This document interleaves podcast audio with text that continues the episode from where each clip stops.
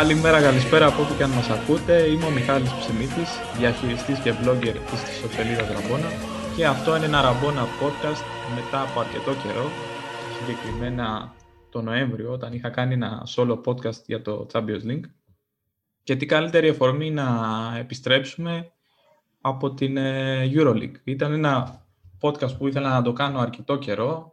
Η αρχική σκέψη ήταν να γίνει στο τέλος του πρώτου γύρου Είχα όμως κάποια προβλήματα υγείας, δεν μπόρεσε να γίνει τότε και η επόμενη ιδανική ημερομηνία ήταν αμέσως μετά το Derby Αιωνίων. Μαζί μου δεν είναι ο συνήθις ύποπτος, ο Γιώργος Κουκούλης, αλλά ο αδερφός μου, ο Δημήτρης Ψημίτης, που κάνει σήμερα ντεμπούτο στα Ραμπόνα Podcast. Καλησπέρα, Δημήτρη. Καλησπέρα. Καλησπέρα στους φίλους. Ραμπόνα. Ελπίζω να είναι μια καλή αρχή για μένα. Και να μην είναι μόνο η αρχή, να είναι και η συνέχεια. Να αφήνεις και υποσχέσεις, δηλαδή, ότι θα έχουμε και συνέχεια. Βέβαια. Ωραία, ωραία. Όπως είπα και πριν, ε, το Derby Αιωνίων είναι μια ιδανική αφορμή για να κάνουμε podcast και θα ξεκινήσουμε με αυτό. Θα ξεκινήσουμε με την ανάλυση του του είδαμε εχθές.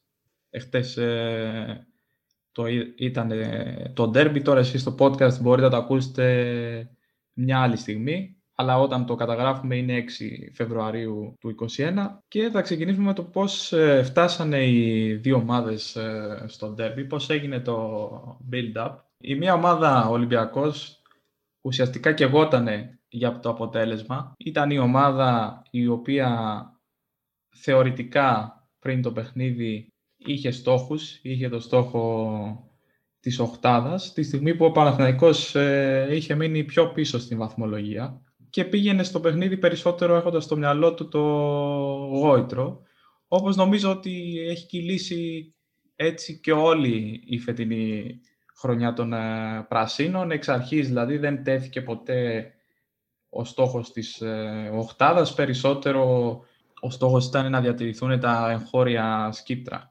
Ξέραμε εδώ και καιρό ότι ο Κώστας Παπα-Νικολάου δεν θα αγωνιστεί στο παιχνίδι. Προέκυψε όμως και η απουσία του Σάσα Βεζέγκοφ, τον οποίο περίμενε ο Μπαρτζόκας μέχρι και την τελευταία στιγμή. Τελικά όμως ο Βούλγαρος ε, δεν μπόρεσε, δεν πρόλαβε. Και για τον Παναθηναϊκό προέκυψε η πολύ μεγάλη απουσία του Νεμάνι Ανέντοβιτς, του superstar ας πούμε έτσι αυτού του ρόστερ. Ο παίκτης ο οποίος κάνει τη διαφορά φέτος, έπαθε φλάση και δεν θα μπορούσε να ενισχύσει την ομάδα στο μεγάλο ντέρμπι. Δημήτρη, με ποιο τρόπο αυτές οι απουσίες ε, θα λέγαμε ότι θα επηρέαζαν τις δύο ομάδες και τις επηρέασαν όντως ε, στο παιχνίδι; Τον Παναθηναϊκό τον επηρέασαν οι απουσίες, αλλά θετικά. Αυτό ήταν το περίεργο. Δηλαδή μοίρασε το σκοράρισμα, Οπότε από εκεί που όλες οι περισσότερες επιθέσεις περνούσαν από τα χέρια του Νέντοβιτς, μοίρασε το σκοράρισμα και βρήκε και από παίκτες που δεν θα περίμενε κανείς. Ειδικά σε ένα παιχνίδι με τέτοια πίεση. Όπως ο Σαντρός φυσικά, που ήταν και πρώτος σκόρερ μαζί με τον Μακίσικ, που έβαλε τέσσερα τρίποντα. Ο Μποχορίδη, άλλος ένας παίκτης που δεν περιμέναμε να κάνει τόσα πολλά. Και ο Μίτογλου και ο Γουάιτ, δηλαδή είχε πολλούς παίκτες με διψήφιο και ο Μπεντήλ. Είδαμε δηλαδή ότι αυτό ουσιαστικά, ότι μοίρασε το παιχνίδι αντί να εγκλωβιστεί στο να περιμένει από έναν παίκτη να τα κάνει όλα. Για τον Ολυμπιακό ήταν σίγουρα αρνητικό το ότι έλειπε ο Βεζέγκοφ, που ειδικά που στον τελευταίο αγώνα ήταν πολύ καλός για τον Ολυμπιακό και ουσιαστικά δεν μπόρεσε ο Ολυμπιακός να βρει αυτό το κάτι παραπάνω. Ο Βεζέγκοφ ε, δίνει αυτό το spacing ε, στην ομάδα του Ολυμπιακού έχει ένα εξαιρετικό σου το οποίο πρέπει να σεβαστείς από το τρίποντο και προσφέρει αρκετά και στο αμυντικό κομμάτι, όπως και ο Κώστας Παπα-Νικολάου. Είναι δύο παίκτες οι οποίοι δίνουν μέγεθος ε, στον Ολυμπιακό και οι απουσίες τους ε, στο ντέρμπι φανήκανε. Οι πράσινοι τα δεδομένα θα πηγαίνανε σε ένα τόλμπολ, έτσι όπως το είδα σε μία ανάλυση μετά τον αγώνα, έχει εξυμνηθεί το small ball ε, τα τελευταία χρόνια, αλλά ο Παναθηναϊκός εχθές κέρδισε με tall ball, με ένα πολύ ψηλό σχήμα. χαρακτηριστικό ότι ξεκίνησε στο 1 ο Σαντρός και στο 2 ο Παπαπέτρου. Δεν είχε βέβαια και άλλη επιλογή ο Ντετκάτας και ήταν και κάτι το οποίο το περιμέναμε όλοι. Και φαντάζομαι πρώτος από όλους ο προπονητής του Ολυμπιακού, ο Μπαρτζόκας. Ωστόσο, για κάποιον λόγο ο Ολυμπιακός, ενώ το ήξερε, το περίμενε, φαντάζομαι το είχε προετοιμάσει, δεν μπόρεσε και να το αντιμετωπίσει. Ο Παναθηναϊκός, όπως και στον πρώτο γύρο, για όσους θυμούνται το, το derby, μπήκε λίγο πιο ψυχωμένα από τον Ολυμπιακό, λίγο πιο συγκεντρωμένα, λίγο πιο δυνατά και ευνηδίασε τους ε, αντιπάλους του. Ήδη στο πρώτο δεκάλεπτο προηγούταν με 10 πόντους. Εκμεταλλευόμενοι και την ε, πολύ κακή αρχή που έκανε στο μάτς ο Σλούκας, ο Παναδαϊκός πήρε κάποια στιγμή το προβάδισμα 17-7. Στη συνέχεια ο Μπαρτζόκας πέρασε μέσα στο παιχνίδι το Σπανούλι και εκεί ο Ολυμπιακός άρχισε να ροκανίζει τη διαφορά. Ο αρχηγός του Ολυμπιακούς σάλπισε την αντεπίθεση και οι ερυθρόλευκοι πλησιάσανε στο σκορ. Γρήγορα όμως φανήκανε οι αδυναμίες που είχε στο size ε, ο Ολυμπιακός ε, Δημήτρη. Η μάχη το rebound ε, χάθηκε κατά κράτος. Είναι εντυπωσιακά τα στατιστικά, έτσι δεν είναι; Ε, νομίζω ότι βλέποντας απλά τα rebound το καταλαβαίνει κανείς. Βλέπουμε ουσιαστικά κάποια στιγμή φτάσαμε και σε double score που λέμε, 19-38. Τελικά συνολικά ήταν 26-39, αλλά ήταν κάποια rebound στο τέλος και σίγουρα τα επιθετικά rebound. Εκεί είχαμε τεράστια διαφορά και πάλι είχε προβλήματα ο Ολυμπιακός στα επιθετικά. Δηλαδή στα δικά του αμυντικά δεν τα εξασφάλιζε, έδινε δεύτερες ευκαιρίες και έτσι δεν θα μπορούσε να καταφέρει να γυρίσει το μάτσο έτσι όπως πήγε μετά από κάποια στιγμή. Και άλλο ένα σημαντικό στατιστικό που δεν φαίνεται ότι αυτό που λέμε οι αριθμοί λένε ψέματα καμιά φορά. Είχαν από 15 λάθη και οι δύο, αλλά τα κλεψίματα του Παναθηναϊκού ήταν 9 ενώ του Ολυμπιακού 4, που σημαίνει ότι ο Παναθηναϊκός είχε 5 περισσότερες ευκαιρίες για να βγει να σκοράρει στον ευνηδιασμό. Γενικότερα τα νούμερα ήταν αρκετά κοντά σε όλα και στα δίποντα και στα τρίποντα. Μόνο στις βολές ήταν η τεράστια διαφορά υπέρ του Παναθηναϊκού, αυτό το τέλειο 25 στα 25. Θα γυρίσουμε σε λίγο σε αυτό. Ας μείνουμε λίγο στην uh, ανάλυση του παιχνιδιού χρονολογικά. Ε, στη δεύτερη περίοδο ο Μπαρτζόκας ξαναπερνάει την αρχική πεντάδα με τον Σλούκα. Η ομάδα κολλάει πάλι. Το pick and roll του Σλούκα Δημήτρη κόλλησε ξανά.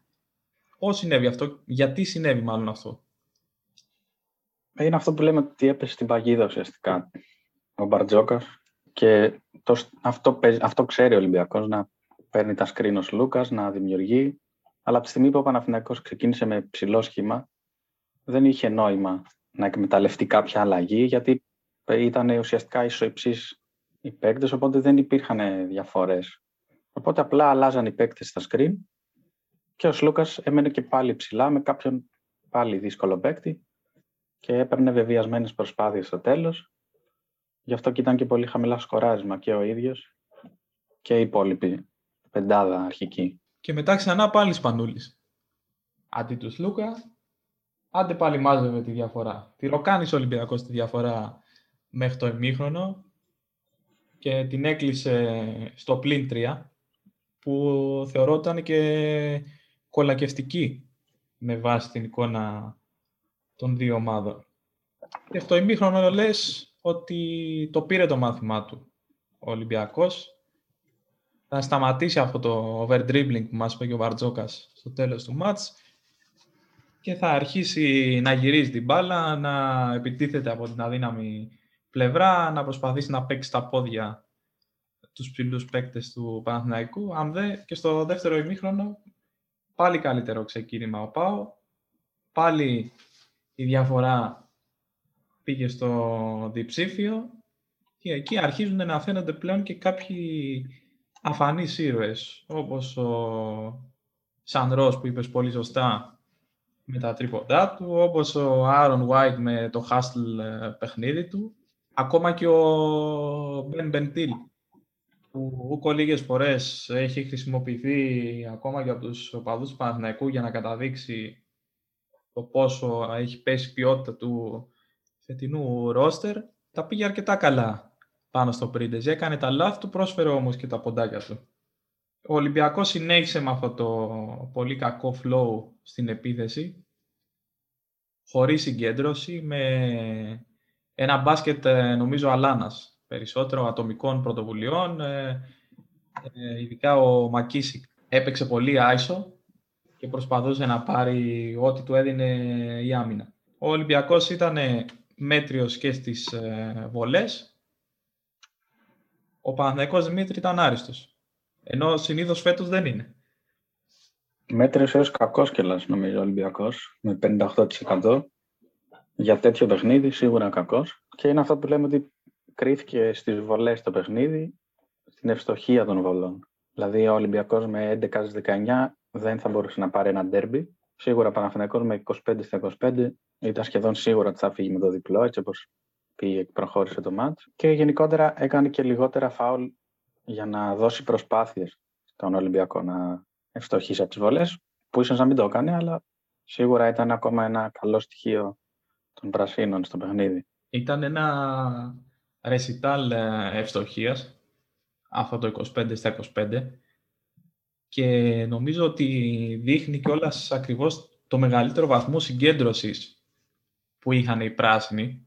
Δεν ξέρω τι συνέβη στην ε, πνευματική προετοιμασία του παιχνιδιού. Εκεί στάθηκε και ο Μπαρτζόκας στο τέλος του αγώνα, συνέντευξη που είπε ότι δεν ήμασταν συμπαγείς κάποιοι παίκτες ε, δεν μπορούν να διαχειριστούν την πίεση του συλλόγου του Ολυμπιακού και ίσως να μην είμαι κι εγώ αρκετά σκληρός μαζί τους και να μην έχω φτάσει την ομάδα στα, στα όρια που πρέπει. Επιστρέφοντας ε, στο παιχνίδι, περνάμε στην τέταρτη περίοδο πλέον.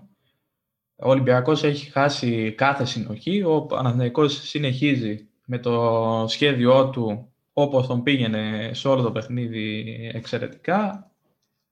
Πάλι άισο ο Μακίσικ, hero ball από τον Σλούκα που ενώ ήταν κακός σε όλο το παιχνίδι έβαθε μια μήνυα αφύπνισης στο τέλος και άρχισε να τα μπομπονάει από παντού. Αλλά δεν ήταν αρκετά και νομίζω Δημήτρη ένιωθες ότι ενώ ο Ολυμπιακός είναι κλασικά το κλισέ που λέμε όλα τα χρόνια η ομάδα των ανθρωπών, ε, εχθές δεν θα μπορούσε να την κάνει. Έτσι δεν είναι.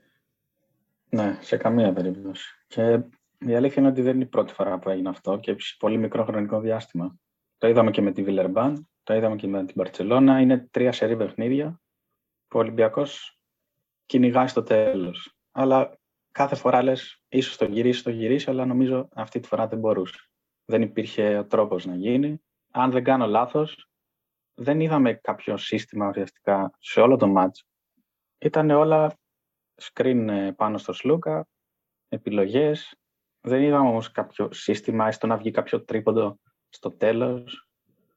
Ε, ήταν όλα τρίπλα-τρίπλα και σούτ ε, από το τρίποντο προς το τέλος για να μειώσει ο Ολυμπιακός. Και δεν μπορούν να βγουν όλα αυτά τα σούτ, είναι αλήθεια. Έχεις απόλυτο δίκιο σε αυτό που είπες με το σύστημα. Είδαμε το skill set, ας πούμε, αυτό πούμε έτσι, του Μπαρτζόκα να είναι πολύ κοντό. Αυτό μου έκανε με ένα έκπληξη. Δηλαδή, δεν ήταν ότι η ομάδα πήρε και λίγα time out. Έτσι. Ειδικά στην τέταρτη κάθε λίγο και λιγάκι σταματούσε το παιχνίδι.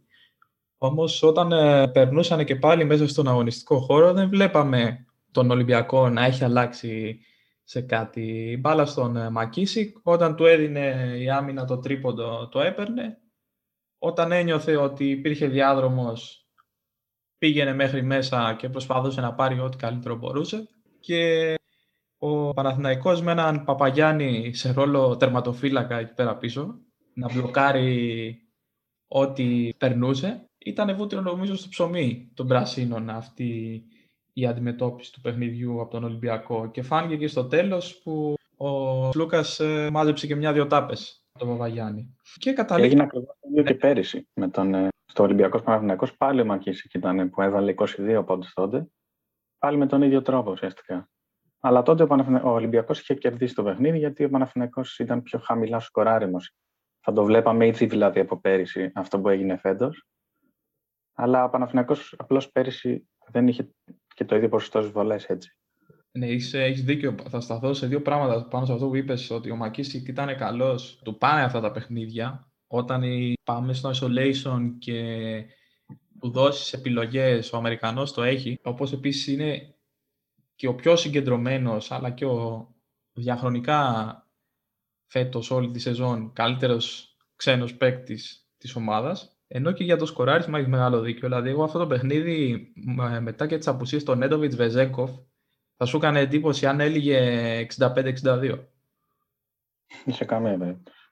Θα ήταν λογικό. Ε, πριν για τις βολές ότι κάπου εκεί θα ήταν το σκορ. Αν δεν... Ναι, ναι. Χωρίς τις βολές θα ήταν 66-63 το σκορ. Αλλά βέβαια και οι βολές γι' αυτό υπάρχουν για να αλλάζουν τα παιχνίδια. Πάμε λοιπόν στο τέλος του παιχνιδιού όπου ο Ολυμπιακός με το hero ball τους Σλούκα έχει πλησιάσει. Όμως δεν υπήρχαν οι τρόποι, αυτό που είπες, δεν υπήρχαν οι... Ο Παναθηναϊκός το αντιμετώπισε εύκολα, θα έλεγα, ό,τι και αν είχε στη φαρέτρα του Ολυμπιακός, μάλλον ό,τι και αν δεν είχε στη φαρέτρα του Ολυμπιακός. Και φτάσαμε σε ένα φινάλε που το μόνο ενδιαφέρον, επειδή εγώ έβλεπα το match στην ε, EuroLeague TV, ήταν αν θα κρατούσε το 100% ο Παναθηναϊκός ε, ποσοστό ευστοχίας στις βολές. Και επειδή ήταν άδειο το γήπεδο, ακούγαμε και τις παροτρύνσεις από τον πάγκο των Πρασίνων. Τέλειο, ε, συγκεντρώσου, ηρέμησε. Πήγαμε δηλαδή και σε μια άνετη νίκη στο τέλος. Και πέρα για πέρα... δηλαδή. Ναι, γιατί οι πράσινοι προηγήθηκαν σε όλο το παιχνίδι, ήταν σταθερά καλοί σε όλο το παιχνίδι, είχαν σχέδιο σε όλο το παιχνίδι και κάνανε κάτι που δεν τους είχαμε δει να κάνουν φέτος, διότι ναι, μεν είχαν πάρει κάποιες νίκες με μεγάλα σκορ στο Άγκα, όπως την περασμένη εβδομάδα από τη με τη Βαλένθια, αλλά κυριαρχικό μπάσκετ επί 40 λεπτά δεν είχαμε δει από τον Παναθηναϊκό φέτος. Και κάτι φαίνεται να αλλάζει με τον ε, Κάτας στον πάγκο. Τώρα για τον Ολυμπιακό τα πράγματα γίνονται πολύ δύσκολα. Κινδυνεύει να μείνει χωρίς στόχους ήδη από τις ε, αρχές Απριλίου και δεν ξέρω Δημήτρη αν θεωρείς ότι χάθηκε οριστικά η οχτάδα. Ρεαλιστικά νομίζω ναι. Σίγουρα μαθηματικά ακόμα υπάρχουν ελπίδες, αλλά είναι αυτό που λέμε ότι θα πρέπει να γίνουν πολλές υπερβάσεις. Και δεν σε πείθει ο φετινός Ολυμπιακός ότι μπορεί να τις κάνει ή τουλάχιστον όλες όσες χρειάζονται να κάνει. Γιατί τον είδαμε να παίρνει διπλό στη Μαρτσελώνα, τον είδαμε να παίρνει διπλό στην παράταση με τη Μακάμπη. Ακόμα και το μάτς με τη Βιλερμάνιτς όπως πήγε ήταν μεγάλη νίκη. Αλλά νομίζω ότι δεν θα, ίσως δεν θα μπορέσει να πάρει και όλα όσα χρειάζεται από τα επόμενα παιχνίδια. Είναι πολλές υπερβάσεις ουσιαστικά για να φτάσει στην οχτάδα. Μένουν 10 παιχνίδια. Ακόμα και 10-0 να κάνει ο Ολυμπιακός και να πάει στο 21-13 υπάρχει περίπτωση έτσι όπως ε, εξελίσσεται η φετινή EuroLeague να είναι εκτός. Αν σκεφτούμε ειδικότερα ότι έχει χάσει και σχεδόν όλες τις ισοβαθμίες με τις ομάδες που είναι από πάνω του. Το πρώτο όμως που πρέπει να γίνει πριν μιλήσουμε για οχτάδες ε, playoffs ε, στόχους είναι να βρει αυτή η ομάδα την ταυτότητά της. Και όταν ο ίδιος ο προπονητής αρχές Φεβρουαρίου λέει στη συνέντευξη τύπου Ούτε και εγώ ξέρω ποιος είναι ο πραγματικός Ολυμπιακός φέτος. Ε, Δημήτρη, υπάρχει πρόβλημα. Σίγουρα, ναι. Α πάρουμε όμως λίγο, μιας και φέτος δεν έχουμε κάνει εκπομπή για, τη, για τις δύο ελληνικές ομάδες και για την EuroLeague γενικά. Τα πράγματα από την αρχή, για το πώς φτάσαμε στις 6 Φεβρουαρίου να είναι και οι δύο εκτός ε, στόχων. Ξεκινάμε με τον ε, νικητή της βραδιάς, δικαιωματικά. Το καλοκαίρι λοιπόν έγινε μια κοσμογονία στα διοικητικά της ομάδας. Η οικογένεια Γιανακόπουλου αποχώρησε μετά από πάρα πολλά χρόνια, ε, τουλάχιστον επίσημα, από τα διοικητικά πόστα. Την ομάδα ανέλαβαν δύο παλιοί θρύλοι της, ο Φραγκίσκος Αλβέρτης και ο Δημήτρης Διαμαντίδης. Το project ήταν πολύ συγκεκριμένο, με budget πολύ μικρό και θα έπρεπε ο Παναθηναϊκός να διαθέσει αυτούς τους λιγοστούς πόρους του σωστά για να μπορέσει να είναι ανταγωνιστικός σε Ελλάδα και Ευρώπη. Η επιλογή που έγινε ήταν να δοθεί νομίζω περισσότερος χώρος, ας το πω έτσι, στους Έλληνες της ομάδας να αναλάβουν ηγητικά καθήκοντα και φαίνεται να τα αποκρίθηκαν. Ο Παπαπέτρου, ο Παπαγιάννης και ο Μίτογλου. Και από εκεί πέρα στις μεταγραφές ο Παναθηναϊκός έκανε μια τρομερή επιλογή στο 2. Νομίζω ο Δημήτριο Νεμάνια Νέντοβιτς είναι αποκάλυψη αν κρίνουμε και από το παρελθόν του και τους τραυματισμούς του, έτσι. Είναι ένας παίκτης που άλλαξε τον Παναθηναϊκό ουσιαστικά και σε πάρα πολλά παιχνίδια ήταν ο καθοριστικός παίκτης. Και ναι, ήταν μια πάρα πολύ καλή κίνηση, όπως αποδείχθηκε τελικά για τον ε, Παναθηναϊκό. Όμως δεν έγιναν εξίσου καλές κινήσεις και στις υπόλοιπες θέσεις. Ειδικότερα στον Άσο ξεκίνησε η ομάδα με, τον, με ένα πείραμα με τον Μπιερ Τζάξον, δεν της βγήκε καθόλου. Έφερε κάποια στιγμή ένα μπάλωμα τον Κίφερ Σάιξ αυτός ο παίκτης έμεινε περίπου ένα μήνα έτσι όπως ήρθε, έτσι έφυγε. Και κατέληξε η ομάδα να παίζει με τον Σαντ Ρος, που ο άνθρωπος είναι τριάρι, στον Άσο, με τον ε, Λευτέρη Μποχορίδη, που εχθές μεν έχει κάνει καταπληκτικό παιχνίδι, αλλά γενικότερα νομίζω ότι δεν μας έχει πείσει ότι μπορεί να σταθεί στο top επίπεδο. Και με τον Σέλβι Μακ που ήρθε στη μέση της ε, σεζόν, ένα διάρρη όσο το θυμάμαι εγώ στο NBA και σε άλλες ε, ομάδες στην Ευρώπη. Δύο έπαιζε. Στον Παναθηναϊκό έχει γίνει ένα. Και χθες είδαμε ότι εκτέθηκε. Δεν μπορούσε να παίξει σε αυτή τη θέση. Οι υπόλοιποι παίκτες που ήρθαν ήταν και αυτοί με ένα ταβάνι περιορισμένο. Το θέμα είναι ότι άλλοι το τίμησαν, να το πούμε έτσι, το ταβάνι τους, όπως είναι για παράδειγμα ο Aaron White, ένας τίμιος forward, και άλλοι τους ψάχνεις ακόμα. Α πούμε για, για το Μάρκο Φώστερ, εχθές αυτά που είδα, λέω αυτός ο παίκτης πώς είναι δυνατόν να έχει συμβόλαιο στον Παναθηναϊκό; Δεν ξέρω αν συμφωνείς. Ναι, ειδικά για τον ε, Φώστερ, νομίζω ότι.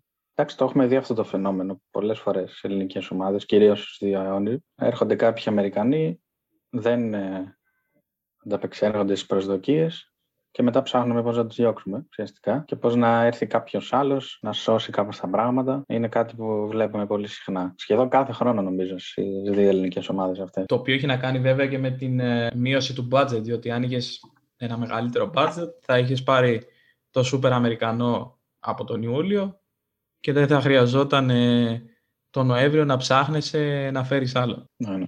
Επίσης ο Παναθηναϊκός, ενώ το καλοκαίρι έδωσε τα ενία στο Γιώργο Βόβορα ένα νέο Έλληνα προπονητή, ο οποίος όσες φορές είχε αναλάβει ως υπηρεσιακός στους πράσινους, είχε εντυπωσιάσει με τα αποτελέσματά του, ενώ είχε και τη στήριξη πολλών παικτών μέσα στην ομάδα και ξαφνικά στη μέση της σεζόν, βέβαια μετά από και από μια ήττα σοκ στο ελληνικό πρωτάθλημα από το Λαύριο, απομακρύνθηκε.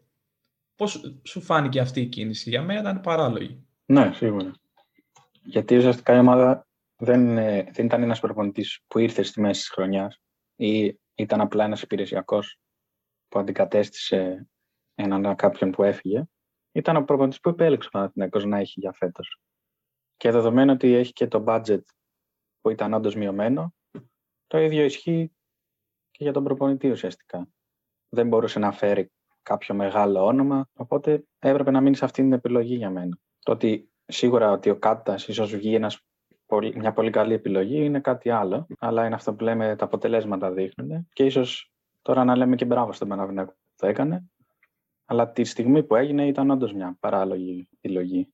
Είχε κάνει και εκείνη την τρομερή δήλωση ο Βόβορας. Ε, στεναχωριέμαι που αναλαμβάνω γιατί ξέρω ότι μια μέρα θα φύγω από τον Παναθηναϊκό. Ναι, ναι. Και ήρθε αυτή η μέρα πάρα πολύ γρήγορα. Άνθρωπος δεν πρόλαβε δηλαδή μισή σεζόν έπαιξε. Δεν ξέρω μήπως υπήρξε ο φόβος ότι θα χαθούν και τα σκύπτρα στην Ελλάδα, δηλαδή ότι η ομάδα δεν θα μπορέσει να ανταπεξέλθει ούτε στις ελληνικές διοργανώσεις.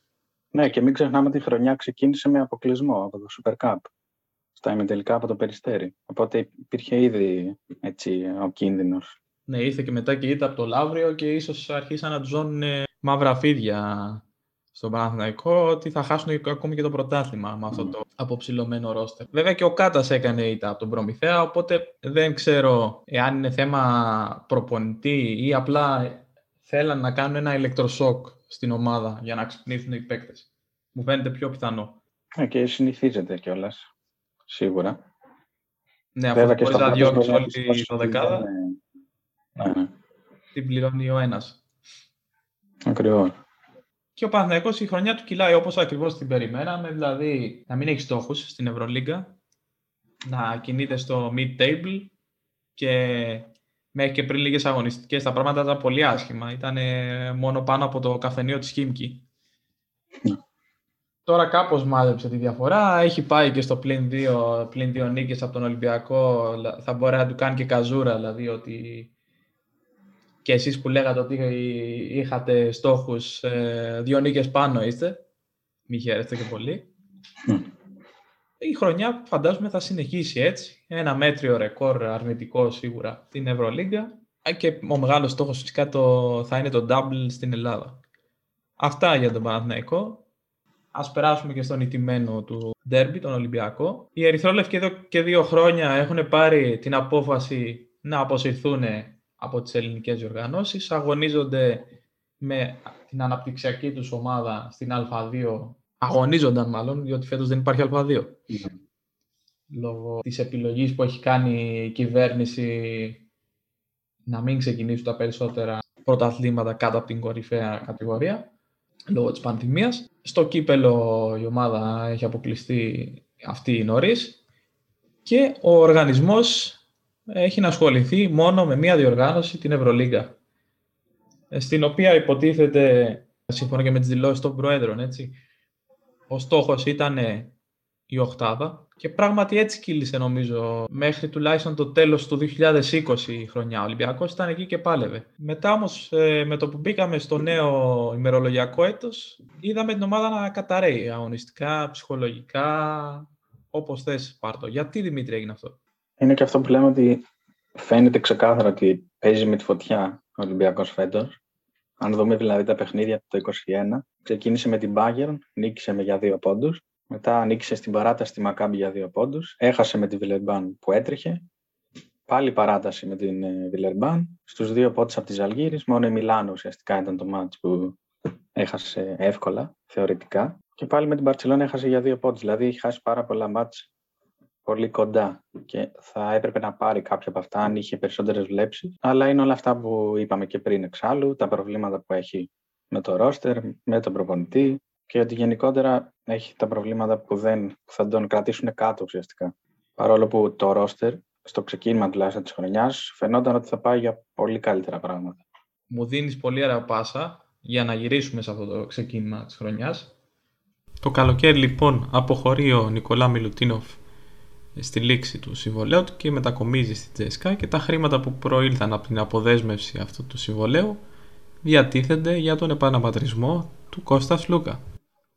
Πλέον ε, ένας Λούκας πολύ αλλαγμένος, πρωταθλητής Ευρώπης με τη Φενέρ Μπαρτσέ, ηγέτης στην ομάδα του, ήρθε στην ουσία για να πάρει τη δάδα από τον Βασίλη Σπανούλη και να γίνει ο επόμενος, ε, να γίνει μάλλον ο ηγέτης της επόμενης ημέρας του Ολυμπιακού. Ε, από εκεί και πέρα το ρόστερ υπέστη μια ριζική αναδόμηση, δηλαδή ξυλώθηκε το ρόστερ του Blood σχεδόν όλο. Μείνανε μόνο οι Έλληνες και ο Οκτάβιους Έλλης, ο οποίος ήταν επιλογή Μπαρτζόκα, μην ξεχνάμε, πέρυσι, και ο προπονητής του Ολυμπιακού ανέλαβε να στελεχώσει την υπόλοιπη ομάδα. Το πρόβλημα που υπήρχε από πέρυσι που φώναζε στην περιφέρεια για μένα δεν έχει λυθεί. Ο Μπαρτζόκας μάλλον πήγε σε ένα μοντέλο του τύπου θα παίζουμε με το Σλούκα ή θα παίζουμε με το Σπανούλι και οι δυο μαζί πολύ σπάνια και σε πολύ ειδικές ε,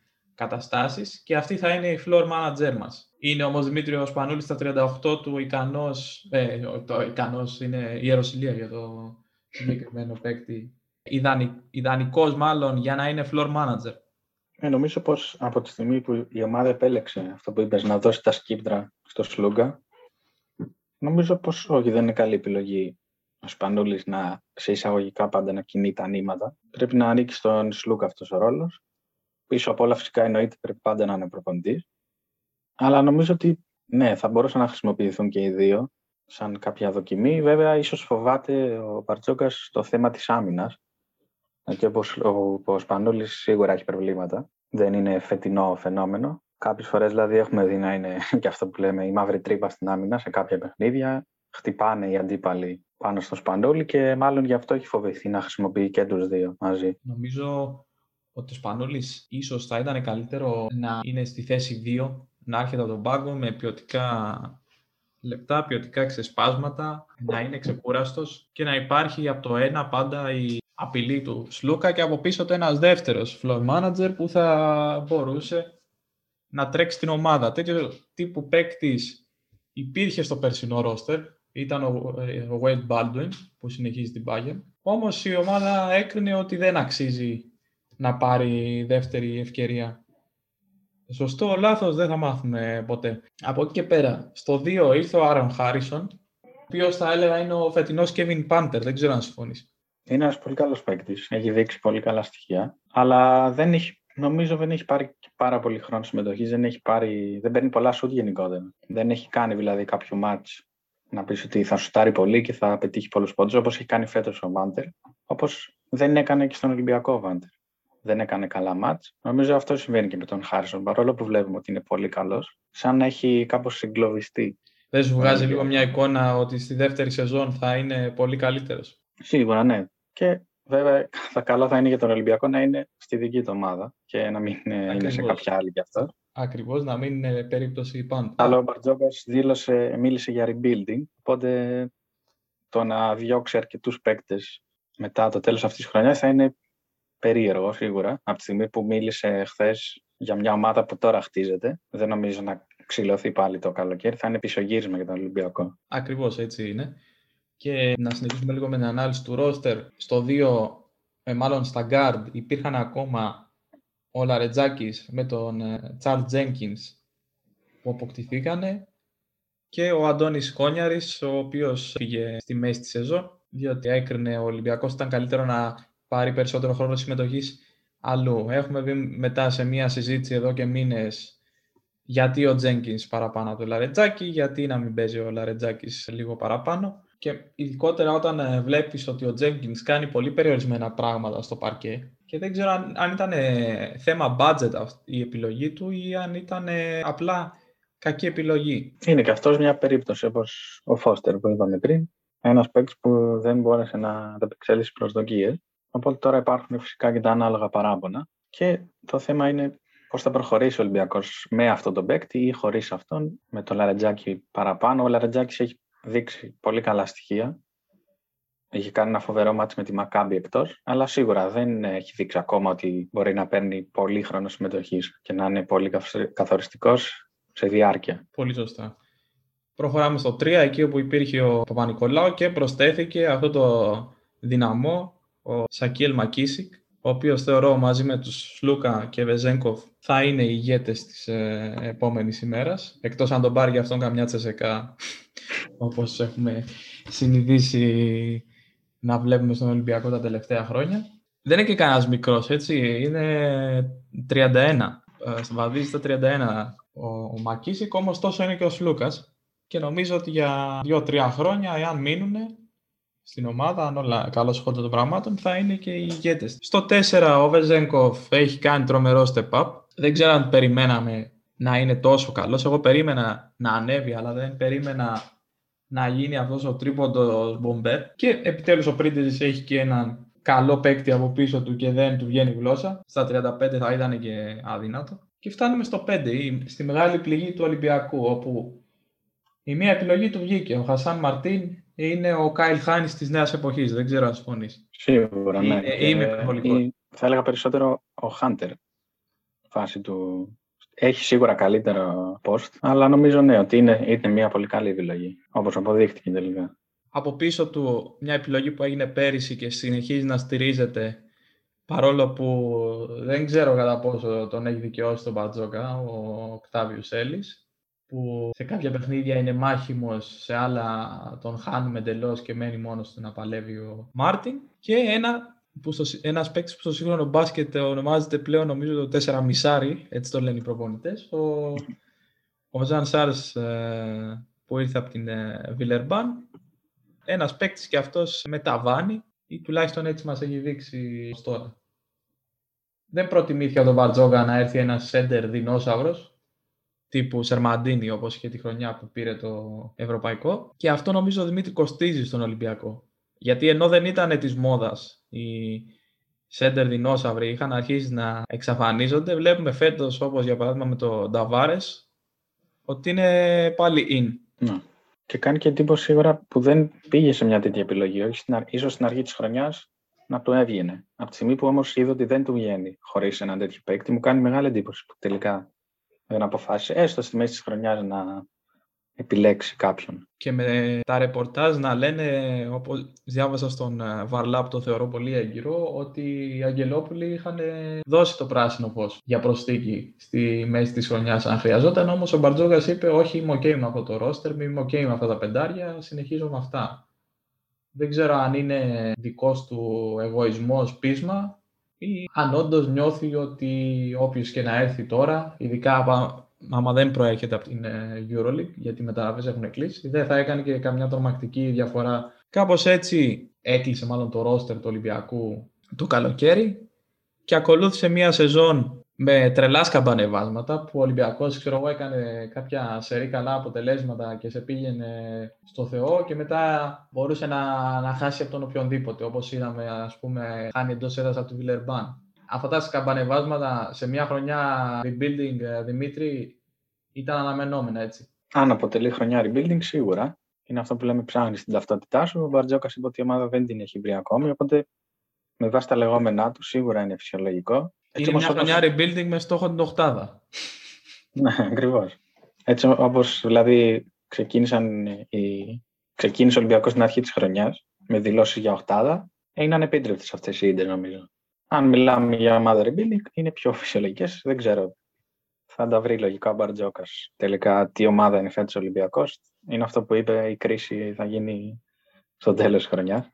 είναι και ήττες που κουράζουν τον κόσμο της ομάδας. Γιατί εδώ και τέσσερα χρόνια ο Ολυμπιακός μένει μακριά από τους τίτλους. Τα τελευταία χρόνια έχει μείνει και εκτός play-offs, οπότε δεν, ε, η χρονιά τελειώνει νωρίς. Τα δύο τελευταία χρόνια που δεν υπάρχουν ελληνικές διοργανώσεις, αρχές Απριλίου ο Ολυμπιακός έχει χαιρετήσει και πάει για έξι μήνες διακοπές. Και με την Α2 δεν ξέρω πραγματικά τι πρόκειται να γίνει φέτος, αν θα γίνει. Πάμε και για τρίτη χρονιά έτσι. Και το κίνητρο ουσιαστικά των Αγγελόπουλων για να γίνει αυτό, για να μην παίζει ο Ολυμπιακός στο ελληνικό πρωτάθλημα, ήταν ουσιαστικά ότι οι παίκτες θα είναι ξεκούραστοι. Θα είναι ξεκούραστοι για να παίζουν δυνατά στην Ευρωλίγκα. Τελικά όμως υπάρχει και το προφανώς και το αρνητικό σε όλο αυτό, ότι δεν έχουν παιχνίδια ανταγωνιστικά. Ε, Γι' αυτό εφευρεθήκαν και οι, οι COVID Mondays. Ναι, ναι. Που και εκεί έτσι κι αλλιώς είδαμε και στο τελευταίο φιλικό που ο Ολυμπιακός έχασε από τον Ιωνικό. Δεν παίξανε σε συνθήκες δηλαδή κάποιου ανταγωνιστικού αγώνα, παίξαν αρκετοί μικροί. Οι καλοί παίκτες παίξαν λίγα λεπτά. Ο Λούκα ε, δεν έπαιξε καθόλου. Οπότε ο Ολυμπιακός έχει και αυτό το πρόβλημα. Δηλαδή δεν έχει αυτό που λέμε να, είναι, να παίξει ανταγωνιστικά παιχνίδια, να είναι έτοιμος για ένα μεγάλο ντέρμπι με το Παναθηναϊκό. Και ή με οποιαδήποτε ομάδα. Ναι, ναι. Ε, αυτό ουσιαστικά ότι δεν έχει ο Ολυμπιακός. Μπορεί να φαίνεται θετικό ότι ξεκουράζεται περισσότερο, αλλά υπάρχει και το αρνητικό ότι δεν έχει καλά παιχνίδια στα πόδια του που λέμε. Και ακούγεται και τρελάστιο όταν λέει ο Μπαρτζόκας ότι η EuroLeague φέτος είναι μια δύσκολη διοργάνωση με διπλά παιχνίδια, συνεχόμενα παιχνίδια. Τότε τι να πούνε, ας πούμε, η, η Real, η Barcelona, οι τουρκικές, οι ρωσικές που παίζουν και σε πρωταθλήματα δύσκολα, έτσι, που για να κερδίσεις μια ομάδα που είναι mid-table πρέπει να ματώσεις. Μου ακούγεται ναι, αστεία και... δικαιολογία. Ακριβώς. Η Τσέσσεκα, για παράδειγμα, έχασε αυτό το, το προηγούμενο μάλλον στην ε, Ρωσία. Κάτι που δεν συμβαίνει, είναι η αλήθεια και πολύ συχνά. Αλλά σίγουρα υπάρχουν ε, δύσκολα παιχνίδια και πρέπει τώρα ο Ολυμπιακός να δει πώς θα μπορέσει να συνεχίσει έτσι. Και αν δεν βγαίνει αυτό το πλάνο, δηλαδή με, τη, με την ομάδα να μην παίζει το ελληνικό πρωτάθλημα. Και τουλάχιστον για αυτά τα 10 παιχνίδια που μένουν στην Ευρωλίγα, νομίζω ότι υπάρχει ο κίνδυνος να γίνουν αγκαρία. Αν και όλα ο Ολυμπιακός δεν, δεν συνέρθει και χάσει και τα επόμενα δύο που είναι πολύ δύσκολα, εκτός με ΕΦΕΣ και εντός με, με Τσέσκα, υπάρχει κίνδυνος να πάει η χρονιά πολύ άσχημα. Και επειδή βλέπουμε και ομάδες που παίζουν πλέον χωρίς άγχο, δεν έχουν στόχους όπως είναι ο Παναθηναϊκός και ο Βιλερμπάν να αρχίζουν να νικάνε, μπορεί να βρεθεί σε πολύ άσχημη βαθμολογική θέση ο Ολυμπιακός. Αυτά όμως για τους αιώνιους. Μείναμε λίγο παραπάνω στους Ερυθρόλευκους γιατί είναι η ομάδα που υποτίθεται ότι είχε στόχους. Είναι η ομάδα που μέχρι πριν λίγο καιρό κόντραρε τους από πάνω για την ε, Οχτάδα. Για τον Παναθηναϊκό τα ξέραμε. Έτσι κι δεν υπενήχθηκε ποτέ ο σύλλογος ότι φέτος πάει για κάτι παραπάνω. Μίλησες για Τσεσεκά, μου δίνεις ωραία πάσα για να πάμε στο επόμενο θέμα μας, αφήνοντας πίσω του αιώνιου, που είναι η ανάλυση της κατάταξης της φετινής διοργάνωσης. Και ξεκινάμε από τις ε, top ομάδες, τις καλές, όπως τις ονομάσαμε στο διαχωρισμό, στο διαχωρισμό μας. Η πρώτη τετράδα αυτή τη στιγμή είναι η Μπαρσελόνα, η Τσεσεκά Μόσχας, η Αρμάνι Μιλάνο και η Ρεάλ Μαδρίτη. Τις περίμενες αυτές τις τέσσερις; Σίγουρα. Η, η Real και η Τσεσεκά είναι οι ομάδες που πάντα περιμένεις να βρεις πολύ ψηλά στη βαθμολογία με πλέον έκτημα έδρας σχεδόν κάθε χρόνο. Η Μπαρσελόνα και αυτή τη βλέπαμε περισσότερο τα προηγούμενα χρόνια. Έχει πέσει λίγο τα τελευταία χρόνια, αλλά φέτος ειδικά νομίζω έφτιαξε ομάδα για να πάρει ουσιαστικά την Ευρωλίγκα. Οπότε δεν είναι έκπληξη που βρίσκουμε αυτές τις τρεις. Σίγουρα η μικρή έκπληξη είναι η Αρμάνη. Αλλά έχει παλέψει πολύ για να φτιάξει ένα καλό ρόστερ. Το έχουμε δει προηγούμενα χρόνια. Έχουν πέσει λεφτά. Τελικά η ομάδα απογοήτευε και έμενε εκτός και με άσχημα ρεκόρ. Φέτος βρήκαν ίσως τη χημεία, βρήκε αυτό το μαγικό φίλτρο ίσως για να φτιάξει μια καλή ομάδα και τη βλέπουμε και αυτή ψηλά. Πήρε παίκτες οι οποίοι έχουν μεγάλη εμπειρία, παίκτες πρωταθλητές όπως είναι ο Σέρχιο Ροντρίγκες, όπως είναι ο Κάιλ Χάινς, ο Τζίτζι Τατόμε και μαζί με κάποιους νεότερους οι οποίοι δείχνουν να τις βγαίνουν. Ε, μπορεί να έχει και το πιο πλήρες ρόστερ της ε, EuroLeague πιο πλήρες ίσως ακόμα και από της Μπαρτσελώνα για μένα. Και αυτή βέβαια πάντα με τη βοήθεια του Ολυμπιακού εισαγωγικά έχει τρεις παίκτες που έχουν παίξει σε δευτερόλεπτο. Πάντερ, Λεντέι και Χάινς. Θα μπορούσε εύκολα νομίζω να γίνει μια μεικτή πρώην παικτών Ολυμπιακού. Πρέπει να βγάζουν εδώ δεκάδα. Σίγουρα, ναι. Τις υπόλοιπες ομάδες της Ευρώπης. Πάμε να πούμε λίγο για την Τζεσεκά, η οποία ξεκινάει φυσικά κάθε χρόνο με μόνο στόχο την κατάκτηση του τροπέου. Φέτος η χρονιά ξεκίνησε πολύ καλά, τρομερές μεταγραφές, ειδικά στη front line με Μιλουτίνοφ και Σεγγέλια. Ένας Mike James ε, δαιμονισμένος και νούμερο ένα υποψήφιος έτσι, για MVP της κανονικής περίοδου. Και ξαφνικά, ε, σε αρχές του 2021, το οικοδόμημα καταραίει. Ο η Τούδης τσακώνεται με τον James, ο James είναι φεύγωμένο, ο Μιλουτίνοφ τυπάει στον νόμο του, τέλος η χρονιά.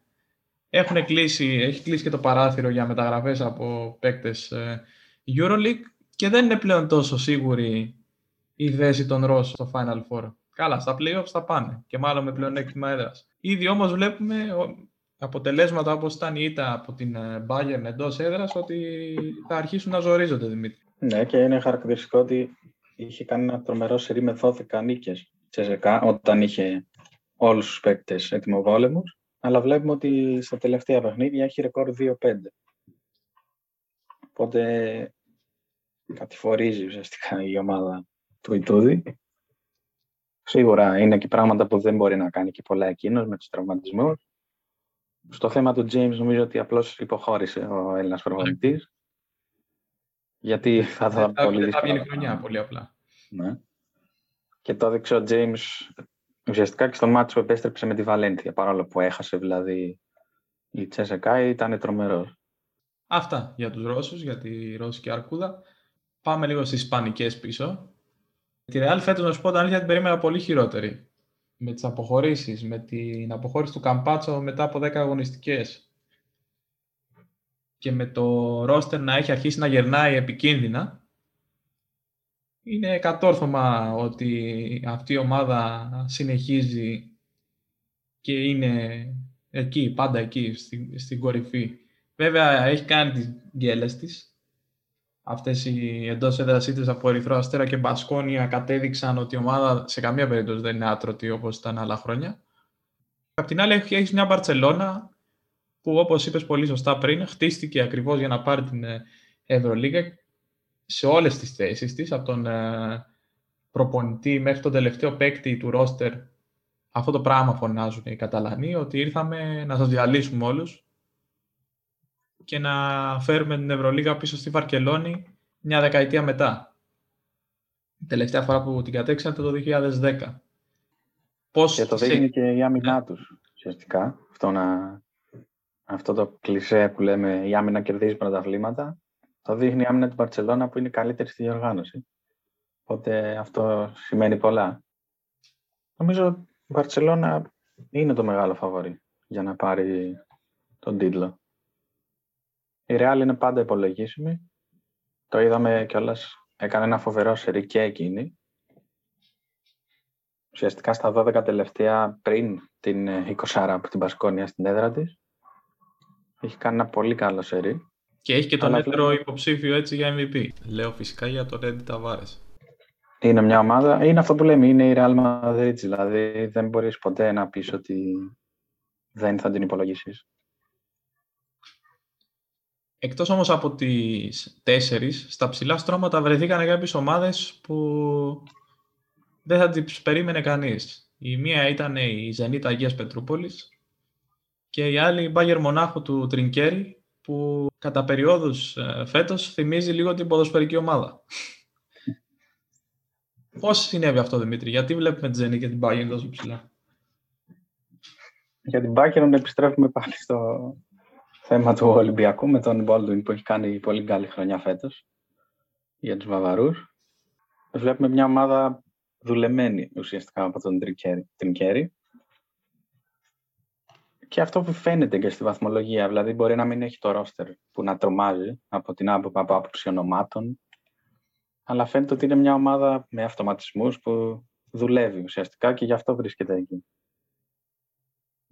Η Zenit και αυτή φαίνεται μια ομάδα που στηρίζεται πολύ εκτός έδρα, στα εκτός έδρας παιχνίδια. Δηλαδή είναι τρίτη στην κατάταξη εκτός έδρας, έχει 8 νίκες σε 14 παιχνίδια, ενώ εντός έδρας έχει και εκεί σίγουρα είναι καλή, αλλά το 5-3 εντός έδρας είναι από τα χειρότερα ρεκόρ στην ε, φετινή Ευρωλίγκα. Εντάξει, δεν είναι και Ολυμπιακός με 4 ναι, ναι. σε 12. Ακριβώς. Φαίνεται ότι είναι δύο ομάδες που, εντάξει, το να πούμε ότι θα φτάσουν πολύ ψηλά είναι σίγουρα ρίσκο. Αλλά λογίζοντας εκπλήξεις. Δηλαδή, αν κάπως ε, τα φέρει η χρονιά, μπορεί να τις δούμε, δεν ξέρω, στο Final Four, αλλά νομίζω ότι θα πιέσουν αρκετά τις ομάδες που θα βρεθούν απέναντί τους. να κερδίσουν τώρα αυτές οι ομάδες σε σειρά αγώνων, την Μπαρτσελώνα και την Τζέσκα, δύσκολο.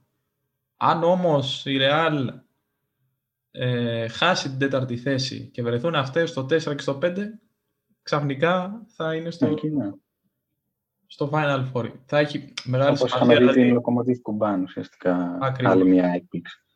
Ακριβώς. Ε, θα έχει μεγάλη σημασία, δηλαδή, ποια θα είναι η θέση της τελικής τους κατάταξης. Όπως πιστεύω ότι αυτές οι ομάδες δεν θα μπορούν να κοντράρουν ούτε τη Real, ούτε την Αρμάνη σε σειρά πέντε αγώνα.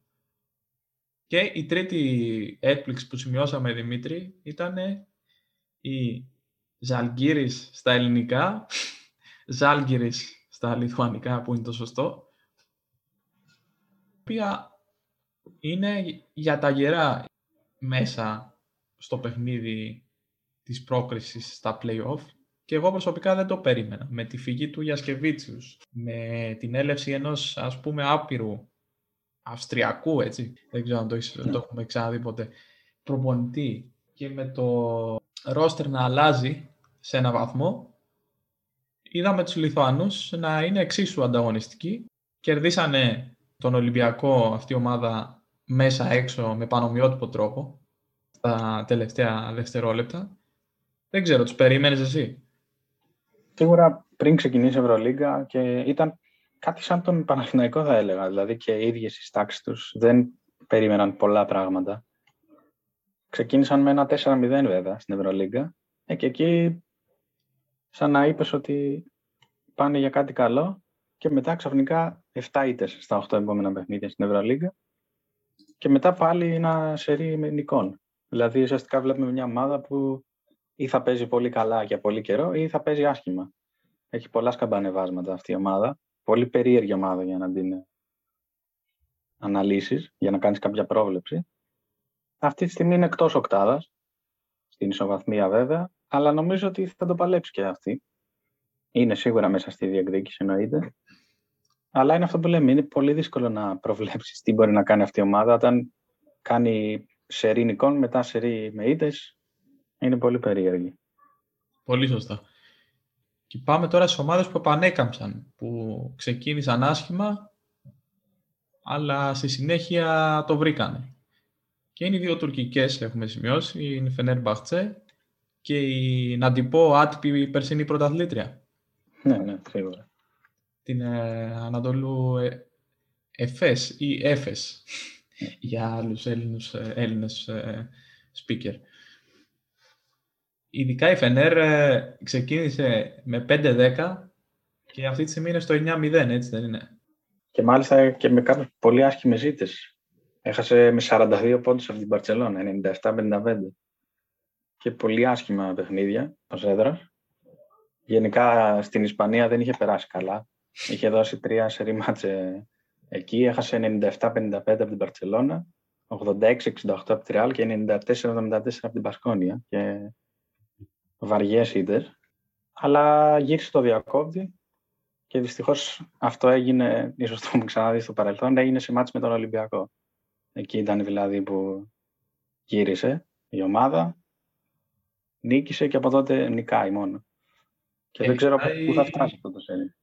Ακριβώς και νικάει και καλούς αντιπάλους. Δηλαδή κέρδισε μέσα στη Μόσχα την Τζεσεκά, κέρδισε την ανεβασμένη Zenit και το πρόγραμμα που ακολουθεί δεν είναι απαγορευτικό για να συνεχιστεί το σερί της. Η Έφες, απ' την άλλη, περίμενα, έχοντας διατηρήσει το ίδιο ακριβώς ρόστερ με πέρυσι, να έρθει με φόρα και να συνεχίσει από εκεί που σταμάτησε. Βέβαια, νομίζω ότι επηρέασε πολύ η απουσία του Λάρκιν στις αρχές της ε, χρονιάς. Όταν μπήκε ξανά ο, ο Τούρκος πλέον, μιας και έχει πάρει την υπηκότητα ε, Λάρκιν, η ομάδα βελτιώθηκε κατά πολύ Βέβαια, δεν έχει πιάσει τόσο ο ίδιος όσο και η ομάδα τα περσινά επίπεδα, σε καμία περίπτωση, παρά την ε, μεγάλη νίκη που έκανε πρόσφατα μέσα στη Βαρκελόνη. Δεν ξέρω αν ισχύει, αλλά φαίνεται σαν να έπεσε η ψυχολογία της ομάδας. Δηλαδή, όταν βλέπεις ότι είσαι πρώτος, πέρυσι δηλαδή, και πηγαίνεις να πάρεις στην Ευρωλίγκα, ξαφνικά διακόπτεται τη χρονιά Ίσως έπαιξε ρόλο αυτό και χάλασε την ψυχολογία της ομάδας και γι' αυτό έτσι είδαμε φέτος ένα κακό ξεκίνημα, σίγουρα και με την απουσία του Λάρκιν. Αλλά από τη στιγμή που βρέθηκε, βρήκε ίσως τα πατήματά της, νομίζω ότι δεν θα έχει και πρόβλημα να μπει στην οκτάδα. Είναι ήδη δηλαδή, δεν θα έχει πρόβλημα να προκριθεί. Αυτή η επανάκαμψη των ομάδων από την Τουρκία δυσκολεύει ακόμα περισσότερο το έργο του Ολυμπιακού και τις όποιες ελάχιστες ελπίδες έχει. Έχουμε κατατάξει τον Ολυμπιακό μαζί με άλλες τρεις ομάδες στις ε, μετριότητες. Στις ομάδες ε, Ασανσέρ που ήταν μια. Μαζί με τον Ολυμπιακό έχουμε βάλει λοιπόν τη Μακάμπι Τελαβίβ του Γιάννη Σφερόπουλου, την Μπασκόνια και την Βαλένθια. Ειδικότερα όμως οι Ισπανικές δεν έχουν παίξει άσχημο μπασκετάκι, έτσι δεν είναι φέτος. Δηλαδή η Μπασκόνια έχει αναδείξει και κάποιους πρωταγωνιστές ε, που δεν περιμέναμε, όπως ο Πιερία Χέντρι και ο Ακύλε Πολωνάρα. Δεν μεταφράζεται όμως πάντα σε αποτέλεσμα αυτό. Και η Μπασκόνια είναι και αυτή μια ομάδα που έχει χάσει αρκετά μάτς ε, στο τέλος, ίσως λόγω έλλειψης εμπειρίας. Πάντως έχει χάσει παιχνίδια που θα μπορούσε να πάρει και να πιέζει για οχτάδα. Νίκησε βέβαια τη Real ε, χθες με 20 πόντους, 64-84. Και 64 πόντοι είναι για τη Real μέσα στο σπίτι της εξαιρετικό για την Μασκόνια. Τώρα για την ε, Μακάμπη και αυτή νομίζω ανήκει ίσως σε αυτό που λέγαμε για την ε, Μιλάνο πριν. Μια ομάδα η οποία πάντα θέλει να πηγαίνει για το κάτι παραπάνω, αλλά δεν της βγαίνει πάντα είναι σε χειρότερη θέση από το Ολυμπιακό αυτή τη στιγμή. Παρόλο που θεωρώ έχει καλύτερο ρόστερ. Και θα είναι δύσκολα και για εκείνη νομίζω να προλάβει κάτι. Και η Βαλένθια είναι η κλασική Βαλένθια των τελευταίων ετών που παίζει δύο μήνες καλό μπάσκετ και μετά την χάνεις. Ναι, ναι. Κάπως ε, έτσι. Πάμε τώρα στις ε, ομάδες που τσορίσαμε όσοι κακοί. Ε, περισσότερο διότι δεν έπαιξαν ε, από την αρχή μέχρι το, όχι μέχρι το τέλος, μάλλον μέχρι στιγμής, κανένα ρόλο όσον αφορά την πρόκριση στην ε, Οχτάδα. Μιλάμε για τον Παναθηναϊκό, τον Ερυθρό Αστέρα, την Άλμπα Βερολίνου και την Βιλερμπάν. Βέβαια, προς υπεράσπιση αυτών των ομάδων, καμία τους δεν βγήκε να πει ότι παιδιά φέτος πάμε για την ε, Οχτάδα. Κάπου εκεί θα κινούνταν. Για αυτές το brand name τους βρίσκεται στην EuroLeague είναι επιτυχία. Με εξαίρεση του Παναθηναϊκού έτσι, που περνάει μια μεταβατική σεζόν. Η Alba πάντα παίζει ενδιαφέρον μπασκετάκι, είναι fan to watch ομάδα. Η Villeurbanne ε, έχει γίνει και αυτή, βλέποντας τα παιχνίδια με Ολυμπιακό και λιγότερο με Παναθηναϊκό, διότι με Παναθηναϊκό ήταν και τα δύο παιχνίδια οι διαφορές μεγάλες, στο ένα κέρδισαν εύκολα οι Γάλλοι, στο άλλο κέρδισαν εύκολα οι Πράσινοι. Αλλά με Ολυμπιακό ήταν πολύ fun to watch τα δύο μάτς. Ειδικά το δεύτερο στη Γαλλία.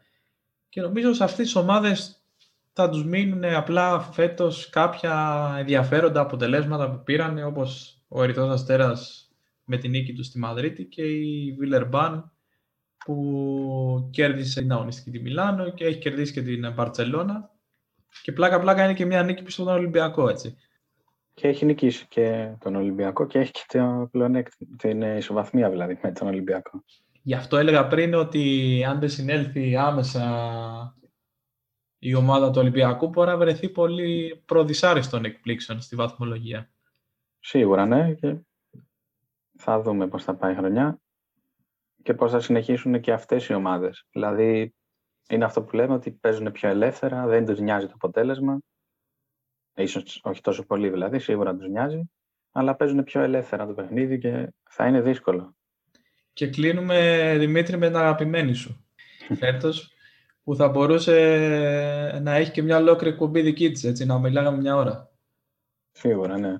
Μιλάμε για τη Χίμκι, την ομάδα της Μόσχας, που κανείς δεν έχει καταλάβει τι ακριβώς κάνει φέτος στην ε, διοργάνωση. Βέβαια, πρόσφατα βγήκαν κάποια δημοσιεύματα που μιλάνε και για οικονομικά προβλήματα. Οπότε, όταν το οικονομικό δεν πάει καλά, να ακολουθούν όλα τα υπόλοιπα. Ναι. Υπάρχει φήμη ότι η Μονρό και η Γερέμκο δεν κοπήκαν αγωνιστικά, αλλά γιατί δεν πληρώνονταν και δεν άντεχαν πια και σηκώθηκαν και έφυγαν. Τι έχει συμβεί όμως, Δημήτρη, κάνε μας λίγο ένα χρονικό φέτος της ομάδας. Τι συνέβη και τι βλέπουμε να είναι στον πάτο και μάλιστα με, τόσα, με, τόσα άσχημα, με τόσο άσχημη εικόνα; Λοιπόν, η χρονιά ξεκίνησε με παιχνίδι με τον Παναθηναϊκό. Εκεί όπου ουσιαστικά όταν πήρε το διπλό ο Παναθηναϊκός ε, ενθουσιάστηκαν οι φίλοι των Πρασίνων γιατί φαινόταν στην αρχή της χρονιάς ότι πρόκειται για ένα μεγάλο διπλό. Αλλά έτσι όπως κύλησε η χρονιά για την Κίμκι, μάλλον ήταν αναμενόμενο να φύγει και ο Παναθηναϊκός από Κειμενίκη. Πολύ, πολύ κακή χρονιά. Εντάξει, πέρα από τα εξαγωνιστικά, πολύ κακή χρονιά αγωνιστικά για την Κίμκι. Ε, και βλέπουμε να χάνει και μάτς, δηλαδή δεν πηγαίνει καλά ούτε στη Ρωσία. Είναι αυτή τη στιγμή στο 6-6 Μπράβο, ναι. Με το ζόρι, δηλαδή, αν θα μπει οχτάδα στη Ρωσία, από εκεί εντάξει, δεν τίθεται θέμα για τις ομάδες Ευρωλίγκας. Στη, στη VDP League που έχει και άλλες ομάδες από άλλες χώρες, αλλά ναι, ναι, ναι. περισσότερες είναι ρωσικές. Και βλέπουμε ότι έχει ένα, ουσιαστικά ένα τραγικό ρεκόρ, δηλαδή δύο νίκες, 23 μάτς, μοιάζει κάτι απίστευτο.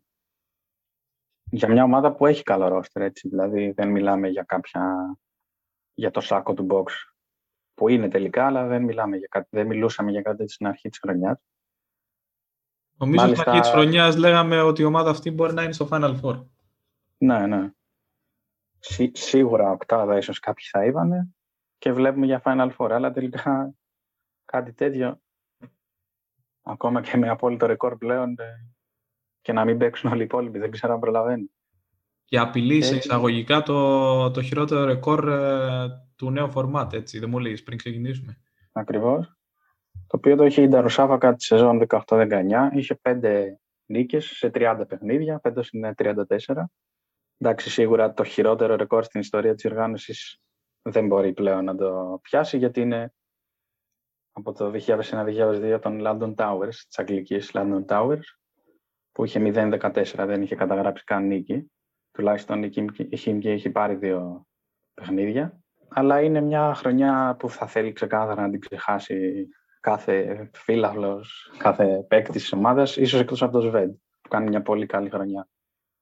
Ναι, ως συνήθως. Είναι πάλι mm. στους παίκτες με το κορυφαίο index rating, είναι τους ε, πρώτους scorer και υπό φυσιολογικές συνθήκες, αν η ομάδα πήγαινε καλά, δηλαδή θα ήταν και στους υποψήφιους για MVP. Ναι, ναι. Είναι δεύτερος στους πόντου, πίσω μόνο από τον Mike James. Πρώτος σε assist, ακόμα και πάνω και από τον Καλάθι. Έχει δηλαδή 7,8 assist. Είναι πρώτος, εννοείται όμως και στα λάθη. Δεν τα αποφεύγει ο Ρώσος κάθε, σχεδόν σε κάθε χρονιά του. Έχει σχεδόν πέντε λάθη για ένα αγώνα. Τεράστιο ποσοστό σε κάθε αγώνα. Ναι, βέβαια είναι και το πώς ε, έχει κινηθεί ο Σβέντ ε, όλα αυτά τα χρόνια στην ε, Κιμκή. Δηλαδή δεν βλέπουμε να το, καίει, να το καίει και πολύ ότι δεν κατακτάει τίτλους, δεν πιάνει τους στόχους από τη στιγμή που ο τραπεζικός λογαριασμός γεμίζει με τεράστια ποσά. Να παίρνεις τέτοια ποσά για να είσαι στον πάτο της EuroLeague είναι απίστευτο. Και ένα άλλο που μου έκανε εντύπωση με τη Χίμκι είναι το πόσο πολύ καιρό πήρε για να διώξει τον προπονητή της, τον Κουρτινάη Είχα δει σε έναν λογαριασμό στο Twitter και γέλαγα ότι ο Κουρτινάη παίζει να έχει γυμνές φωτογραφίες του Προέδρου της Χίμκι και τον απειλεί να τις ανεβάσει να τον απολύσει. Γιατί με, με Κουρτινάη η ομάδα δεν έπαιζε καν μπάσκετ. Ήταν η κατάσταση κάντε να πήξει στο, στο Σβέτ να το πουμπουνίσει από τα 15 μέτρα αυτό το μπάσκετ ε, βλέπαμε. Και δυστυχώς όλο αυτό το σούπερ ε, πολυτελές ρόστερ πήγε στα σκουπίδια. Μιλάμε τώρα για, για παράδειγμα μια front line που είχε στο 5 το Μοντρό, το Booker και το Mickey. Μπορεί να είναι και καλύτερη της EuroLeague και σε μια ε, σοβαρή κανονική ομάδα θα, θα ήταν η κυριαρχική.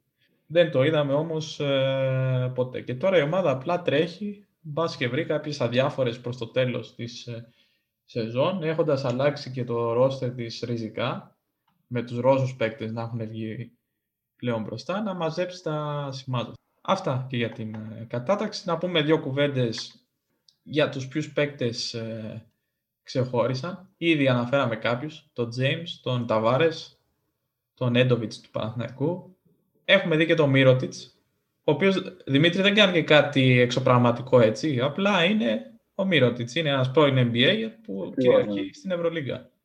Φάνηκε δηλαδή από τη στιγμή που υπέγραψε στην Παρσελώνα ότι θα είναι ένας παίκτης που δεν θα κάνει πολλά πράγματα, δηλαδή εννοώντας ότι και με λίγα που κάνει είναι ένας εξαιρετικός παίκτη. Είναι επίπεδο NBA σίγουρα και γι' αυτό στην Ευρωλίγκα είναι ξεχωριστός. Ο Μιλουτίνοφ ήταν καλός. Μάλλον τι καλός, ήταν σούπερ και MVP του μήνα Δεκεμβρίου μέχρι να χτυπήσει. Και εδώ βλέπω μου έχει σημειώσεις εσύ και τον Αρτούρα Γκουντάιτη τη Zenit και τον Τζένελ Reynolds της Bayern που είναι παίκτες ψηλοαποκάλυψη, έτσι. Ναι, ειδικά ο Γκουντάιτη είναι πάντα σχεδόν πάντα δηλαδή στους παίκτες που θα βοηθήσουν στο σκοράρισμα. Είναι μια πολύ καλή λύση και είναι νομίζω από τους παίκτες που έχουν κάνει τη Zenit αυτό που είναι τώρα, αυτό που είναι σήμερα και τη θέση που βρίσκεται. Μπορεί να μην είναι ξεκάθαρα κορυφαίος παίκτης, θα λέγαμε, αλλά βοηθάει πάρα πολύ. Είναι πάρα πολύ καλό. Και είναι για μένα, ίσως, δεν ξέρω, είναι ο ηγέτης αυτής της ομάδας, στα δικά μου μάτια τουλάχιστον. Σημειώσαμε κάποιους παίκτες και ποιοι ξεχώρισαν σε ελληνικές ομάδες. Τα είπαμε πάνω κάτω, νομίζω δεν χρειάζεται να τα επαναλάβουμε για τον Παναθηναϊκό. Αυτοί που έχουν κάνει σίγουρα το μεγαλύτερο impact είναι ο Νέντοβιτς και ο Παπαγιάννης. Για τον Ολυμπιακό αναμενόμενα ο Κώστας Λούκας και μετά έχουμε δει τον Βεζέγκοφ να κάνει μια step-up ε, χρονιά, ενώ οι δύο Αμερικανοί που βγήκανε περισσότερο και θα είναι και ε, κομμάτι της επόμενης μέρας είναι ο Σακέλ Μακίση και ο Χασάν ε, Μάρτιν. Μιλήσαμε για κάποιους παίκτες αποκαλύψεις νωρίτερα στην Πασκόνια, τον Πιερία Χένρι και τον Ακύλε Πολωνάρα. Ειδικά για τον Χένρι λέγανε, Δημήτρη, ότι δεν μπορεί να ηγηθεί σε κάποια ομάδα σαν floor manager και φέτος έχει αποδείξει όλους ότι έκαναν λάθος. Ναι, είναι ένας παίκτης που έχει ανέβει πάρα πολύ. Που αυτό που λέμε παίρνει από το χέρι την Μπασκόνια σε αρκετά παιχνίδια, κυρίως στο σκοράρισμα. Έχει βοηθήσει και στην δημιουργία, όχι τόσο πολύ, αλλά νομίζω ότι σαν σκόρερ βοηθάει πάρα πολύ. ο Πολωνάρα είναι ένας ψηλός που θα ήθελε νομίζω κάθε ομάδα. Βοηθάει πάρα πολύ και στην άμυνα. Θα είναι πολύ hot το όνομα το καλοκαίρι, έτσι. Θα τον ναι, ναι. όλες οι ομάδες. Και τελευταίο όνομα που σημειώσαμε, δεν θα μπορούσαμε φυσικά να μην το αναφέρουμε, Μάριος Γκριγκόνης. Τρομερή χρονιά στην ε, Ζάλγκυρης. Έβαλε για αυτό το απίστευτο buzzer beater τώρα πρόσφατα στην Ισπανία. Και είναι η απόδειξη ο Γκριγκόνης ότι η παραγωγική διαδικασία δεν σταματάει ποτέ στο Κάουνας. Θα φύγουν κάποιοι. Πάντα θα βγουν κάποιοι άλλοι από πίσω. Γιατί, γιατί, γιατί όλη η χώρα παίζει μπάσκετ. No. Λίγο τώρα και στους παίκτες που απογοήτευσαν. Εκεί μπαίνει μόνο, νομίζω, μπαίνει μόνος νομίζω όλο το ρόστερ της Χίμκι, έτσι. Εγώ αυτό έχω δει ότι δεν, μπορούν, δεν μπορεί να διασωθεί κανείς τους όταν έχουν δύο νίκες όλη τη σεζόν. Ακόμα και ο Σβέντ που στα στατιστικά του είναι καλός. Ε, όταν η ομάδα είναι τόσο χάλια, τον συμπαρασύρει μαζί της. Από εκεί και πέρα, στις ελληνικές ομάδες, τα είπαμε και νωρίτερα, για τους ε, Foster, Jenkins, Ellis, που είναι οι Αμερικανοί που δεν πολύ τραβάνε και πολύ πιθανό το καλοκαίρι να αντικαταστάθουν. Και υπάρχει και ένας ακόμα παίκτης στον Παναναϊκό που δεν μπορώ να καταλάβω γιατί δεν τον βλέπουμε. Βέβαια είχε προβλήματα τραυματισμών αλλά και πάλι έχει πολύ περιορισμένο χρόνο συμμετοχής ο Ζακ Όγκουστ τον οποίο τον έχουμε και στα ραντάρ μας γενικότερα διότι λογίζεται ως Έλληνας και θα μπορούσε να παίξει στην εθνική ομάδα. Ναι, ναι. Ήταν, δείχνει να μην έχει εμπιστοσύνη ουσιαστικά και ο ίδιος στον εαυτό του. Αλλά και οι δύο προπονητές. Εντάξει, για τον Κάντας είναι νωρίς ακόμη. Ίσως να παρακολουθεί ή δεν ξέρω. Πάντως είναι ένας παίκτης που δεν εμπνέει εμπιστοσύνη αυτή τη στιγμή στην ομάδα του. Αυτά και για τους παίκτες και να προχωρήσουμε στο τελευταίο κομμάτι για να κλείσουμε σιγά σιγά τις προβλέψεις. Αφού αναλύσαμε για τους αιώνιους, αναλύσαμε για όλες τις ομάδες της EuroLeague, θέλω να μου πεις, Δημήτρη, την τελική σου πρόβλεψη, μάλλον την πρόβλεψή σου για την τελική οχτάδα, ποιες θα, αρχικά ποιες θα είναι οι τέσσερις που θα εξασφαλίσουν το πλεονέκτημα έδρας, οι επόμενες τέσσερις που θα παίξουν με μειονέκτημα στα play-off, ποιες βλέπεις στα Final Four στο Final Four. Και αν φτάνει και το βλέμμα σου τόσο μακριά, να μου πεις και τον τελικό νικητή της φετινής διοργάνωσης. Αν δεν θες, το αφήνουμε για αργότερα. Ε, τώρα νομίζω αρχικά για οχτάδα έχουμε νομίζω τις ε, τέσσερις θα πάρουν το πλεονέκτημα. Δεν ξέρω αν η Μιλάνο χάσει ουσιαστικά αυτόν τον ρυθμό που έχει τώρα, αλλά το περιμένουμε όλη τη χρονιά ουσιαστικά αυτό. Δηλαδή από τη στιγμή που ανέβηκε ψηλά, λέμε τώρα θα, τώρα θα πέσει, τώρα θα πέσει, αλλά συνεχίζει. Βέβαια έχασε από τη Βιλερμπάν αυτή την αγωνιστική, θα δούμε στις επόμενες τι θα κάνει. Αλλά νομίζω ότι είναι κλεισμένη αυτή η τετράδα, αν δεν αλλάξει κάτι ριζικά. Δηλαδή, από εκεί πέρα η Φενέρ δείχνει ότι... Μπαρτσελώνα, Τσεσεκά, Μιλάνο, Ρεάλ, αυτό μας λες. Ίσως η Μιλάνο να χάσει την ε, τρίτη θέση από τη Ρεάλ, αλλά μετά νομίζω η Φενέρ αν όχι, θα πάρει σίγουρα την πέμπτη θέση, έτσι όπως παίζει τώρα. Μετά είναι, είναι όντως δύσκολο να προβλέψεις. Δηλαδή και η Zenit και η Εφές και η Ζαλγκύρης να τις βάλεις αυτές σε μία προκαθορισμένη σειρά είναι πολύ δύσκολο. Θα παίξουν ρόλο σίγουρα και ισοβαθμίες και πάρα πολλά. Αλλά εκεί θα παιχτεί ουσιαστικά. Νομίζω η Βαλένθια δεν ε, θα μπορέσει στο τέλος να, να τα πεξέλθει. Τώρα ο Ολυμπιακός, αν θα προλάβει κάτι, πάλι δύσκολο. Οπότε παίζεται εκεί, σε Zenit, Εφές, σε Ζαλγκύρης. Νομίζω οι θέσεις 7 και 8, σε αυτές τις τρεις. Άρα θεωρείς την Bayern, γιατί μου την ξέχασα την Bayern, ότι θα είναι 5-6. Ναι, ναι, ναι. Γιατί επειδή ψήλω συμφωνώ και εγώ στα περισσότερα που λες, πάμε σε μια τετράδα στο πλεονέκτημα έδρας με Μπαρτσελώνα, Τσέσσεκα Μόσχας, Ρεάλ Μαδρίτης και μία εκ των Μιλάνο Φενέρμπαχτσε. Μια δεύτερη τετράδα με Μπάγερν και Μιλάνο ή Φενέρμπαχτσε και Ζενίτ, Ζαλγκύρης και Εφές θα παλέψουν για τις δύο τελευταίες θέσεις. Και αν ε, μπορούσες να μου πεις από τώρα Ποιους τέσσερις βλέπεις στο Final Four? Εντάξει, η Μπαρτσελώνα είναι σίγουρα η πρώτη επιλογή. Από εκεί και πέρα και η Real, αν πάρει πλεονέκτημα, δύσκολα δεν θα περάσει. Ίσως στην περίπτωση που να τύχει με την Φενέρ και εκεί μπαίνει και ουσιαστικά αν η Φενέρ, για παράδειγμα, αυτή τη στιγμή πέσει πάνω στη Μιλάνο, νομίζω θα την περάσει. Οπότε νομίζω Μπαρτσελώνα, Φενέρ, Ρεάλ και Τσεσεκά θα είναι, θα είναι δύσκολη η πρόβλεψη. Ό,τι έκπληξη με το, ανάλογα με το Final Four παίζουν τώρα δηλαδή. δηλαδή. Ναι, ναι. Απλά τώρα η, η τέταρτη θέση θα καλύπτεται από την ε, Μπαρτσελώνα και όχι κάποια από τις ελληνικές. Ναι, ναι. Και η πρόβλεψη για κατάκτηση, εντάξει, νομίζω αν μπορούσα να κάνω μια επιλογή, αν μπορούσα να έχω τρεις επιλογές, την ε, αρκετά προβλέψιμη, δηλαδή την Μπαρτσελώνα, μετά βάση φόρμας, ίσως δούμε τη Βενέρα απλά να νικάει μέχρι το τέλος και να παίρνει την Ευρωλίγκα και ε, μια έκπληξη απλά για να υπάρχει, η Bayern. Αν δηλαδή γυρίσει ο κόσμος ανάποδα. Ναι ότι θα δούμε τον Τριγκέρι. Μπορεί να το δούμε και αυτό σε μια χρονιά που τα βλέπουμε όλα ουσιαστικά. Ναι, γιατί όχι, δεν θα ήταν απίθανο στη χρονιά αυτή. Ναι, η επιλογή. Που όλοι κερδίζουν όλους. Και σε μια χρονιά που δεν ξέρουμε ούτε πώς θα γίνει το Final Four, με ποιο format, και καλά-καλά δεν ξέρουμε και πού θα γίνει. Μην αλλάξει και αυτό. Η επίσημη ενημέρωση είναι για την Κολονία και τη Γερμανία, αλλά μέχρι το Μάιο κανείς δεν μπορεί να ξέρει. Και πόσο εξαιρετικό θα είναι και ένα Final Four χωρίς κόσμο. Τώρα μέχρι τότε έχουμε πολύ μπροστά μας. Δημήτρη, σε ευχαριστώ πολύ. Θα πω ότι ήσουν αποκάλυψη και ελπίζω να, να ακολουθήσουν και άλλες εκπομπές. Εγώ. Για όσους καταφέρατε να φτάσετε μέχρι εδώ, ευχαριστούμε πολύ που μας ακούσατε.